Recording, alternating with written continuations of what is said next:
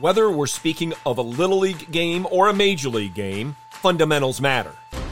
Highlights are definitely enjoyable to watch, but the mundane usually matters most.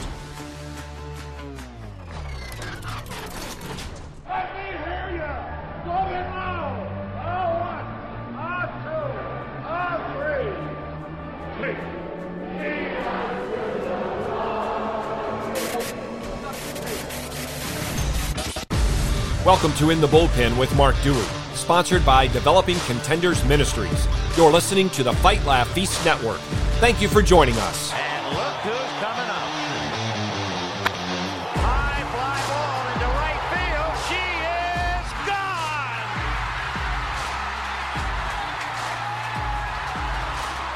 I enjoy, I'm guessing as much as the next baseball fan, to see a diving catch, a phenomenal throw, to watch an absolute bomb being hit. I didn't enjoy that so much when I was on the mound, but as a fan, I like to see a pitcher who's got nasty stuff. I like virtually any and all highlight type plays. There's one exception. I don't enjoy highlight plays that involve showboating. But outside of that, I enjoy them all.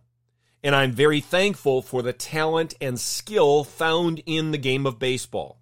And that is true from a young age all the way up but I especially enjoy it when it is among the best players in the world, and those best players in the world are found at the major league level. That being said, it's important for us to realize that whether we are watching a little league game or a major league game, and therefore every level in between, winning and losing most often comes down to whether the fundamentals of the game are executed well or not. The last five days, I was in the Washington, D.C. area, Loudoun County, Virginia to be specific, for the Virginia State Finals for Junior League Baseball. That's a Little League Baseball program, and it is 13 and 14 year old players. As I speak on Monday morning, the championship game is being played. My son played on a team. I, I could say plays, but our season is over. That was eliminated by a team, Loudoun South, that is year in and year out one of the top teams in the state, top one, two, three teams in the state. And we were sent home after losing to them by the score of 4 0. Our starting pitcher in that game went the distance. And at this level, that means seven innings. And he pitched extremely well. It was a great performance. And we lost not due to poor pitching, we had great pitching. We lost not due to the other team dominating us or their best hitter taking over and carrying the team on his shoulders. We lost ultimately because we gave a very good team more outs and we gave up some of our own outs. Now we're talking about 13 and 14 year olds. Some of these players will end up being on their varsity baseball team, others probably not. But the, the message or the lesson is the same at every level, even in Major League Baseball, maybe especially at Major League Baseball. It's not the highlight reel plays, it's not the flash that is typically the most important in winning and losing baseball games, in playing championship caliber baseball. It's the kind of things that so many people, both in the game and fans watching it, often consider to be boring to talk about, let alone practice again and again and again and again. It's these things that often make the difference, far more often than not. Things like PFPs, bunt defenses, executing bunts, how we do in and out, cutoffs and relays, moving runners, holding runners, taking the extra base, understanding what any particular situation calls for or demands, and then seeking to execute accordingly. In other words, it's not the flash, but the fundamentals. Just this morning, I came across this on Twitter from Next Level Baseball. A hard turn, bobble, and extra base can change a game. That is undoubtedly so and has been demonstrated, witnessed again and again and again and again. And there's something that I've told my sons, something that I tell others that I have an opportunity to talk to, a very simple statement as it regards not only playing baseball but life, but applying to baseball. Never assume always anticipate. When I get that base hit into left field and I assume, oh, I have a single, and I kind of haphazardly round the bag and then go back and give a high five to the first base coach, I'm assuming something. A hard turn is anticipating something. And that hard turn may be the reason why the left fielder bobbles the ball. And therefore, I take the extra base and I'm now in scoring position. And that indeed can and has often changed a game to do the fundamentals well can not only change a game, but to do them well day in and day out changes a season. Now, when you have both a highlight reel type player, somebody with tremendous talent and skill, who is also fundamentally sound, you can be sure of this at any level, you have a very valuable player. And at the major league level, you may have a most valuable player. And when you have such a player at the major league level, and when it looks like your team does not have an opportunity or does not have a chance, mathematically you're not eliminated, but looking at things, doesn't have a, have a chance to make the postseason. And when it appears that this player that you have, who is a free agent at the end of the season, is almost certainly not going to sign back with you, you start listening to trade offers. Now, the trade deadline this year is two weeks from tomorrow, Tuesday, August 1st.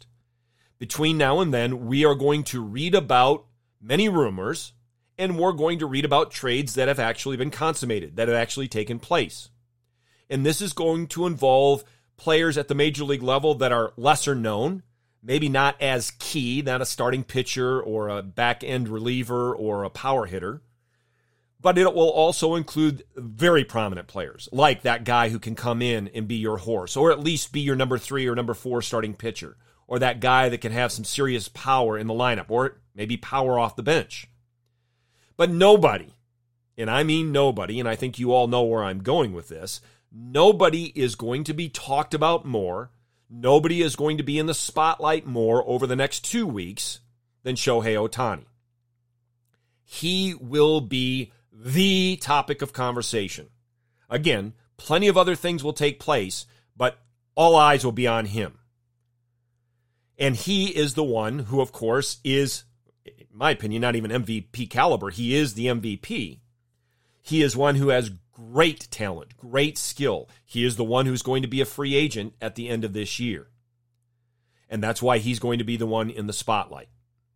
As I mentioned, I'm on a baseball chat group on Signal, and uh, one of the people on that chat group is a huge Cardinals fan, and another is a huge Braves fan.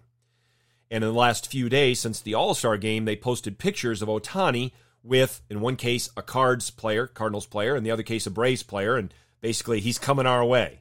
Well, I would say there are a whole number of teams that are hoping that that is going to happen. But there are some questions that need to be answered. Will the Angels actually attempt to trade Shohei Ohtani? And should the Angels do so? I believe they most definitely should. And people who follow the Angels much more closely than I do say it will be the worst decision in the history of the Angels, if not baseball, if they don't trade him. Should they and will they? But there's a second part of this. Will another team and should another team give up what they need or will have to give up to get Shohei Ohtani? Because remember, he is a free agent at the end of the season. To get him only for the final two months is going to demand some prospects, top prospects, and likely major league talent. And I don't think a team is going to do that unless they know that they can also sign Shohei Ohtani to a long term contract. So now you think, okay, the New York Yankees can afford him. But are they in a position for that to really make a difference this year?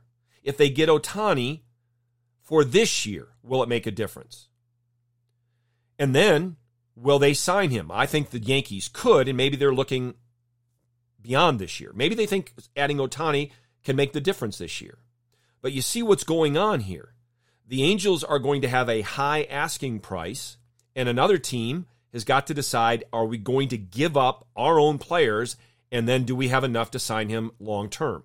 Now, I think any team that trades for him is going to have in place, yes, this many years, this much money. So, in other words, they don't have any concern at all that Shohei Ohtani will only be there for the last couple months of the season. But here's what is not in doubt Shohei Ohtani would be an invaluable addition to any team striving to win the World Series. His talent and skill are unique, generational, once in a generation. But I believe on top of that, something else that sets him apart is the right attitude. Again, something I read from Next Level Baseball. Real players want high expectations. They want structure. They want accountability. They want discipline. They want to be held to incredibly high standards. All of those things set the culture of championship caliber teams and programs. Again, I think that is not a debatable statement. And I think that Shohei Ohtani would agree with that statement. I believe that's exactly what he is looking for. But regardless of a player's talent and skill, regardless of the level he is playing at, every player, from the 12 year old to the big leaguer, every player can be, as they say, a real player. The question is this whether you're a 13 year old in Little League who doesn't get to play much, not as much as you'd like at least, or you're a 33 year old in the major leagues who is a superstar. The question is this Do you want high expectations? Do you want structure, accountability, discipline? Do you want incredibly high standards? I, for one, don't believe a player or team can rightly or accurately call themselves championship caliber if they don't want this kind of culture. But that's a conversation for another day. Join us next time for In the Bullpen on the Fight Laugh Feast Network. Thank you for listening.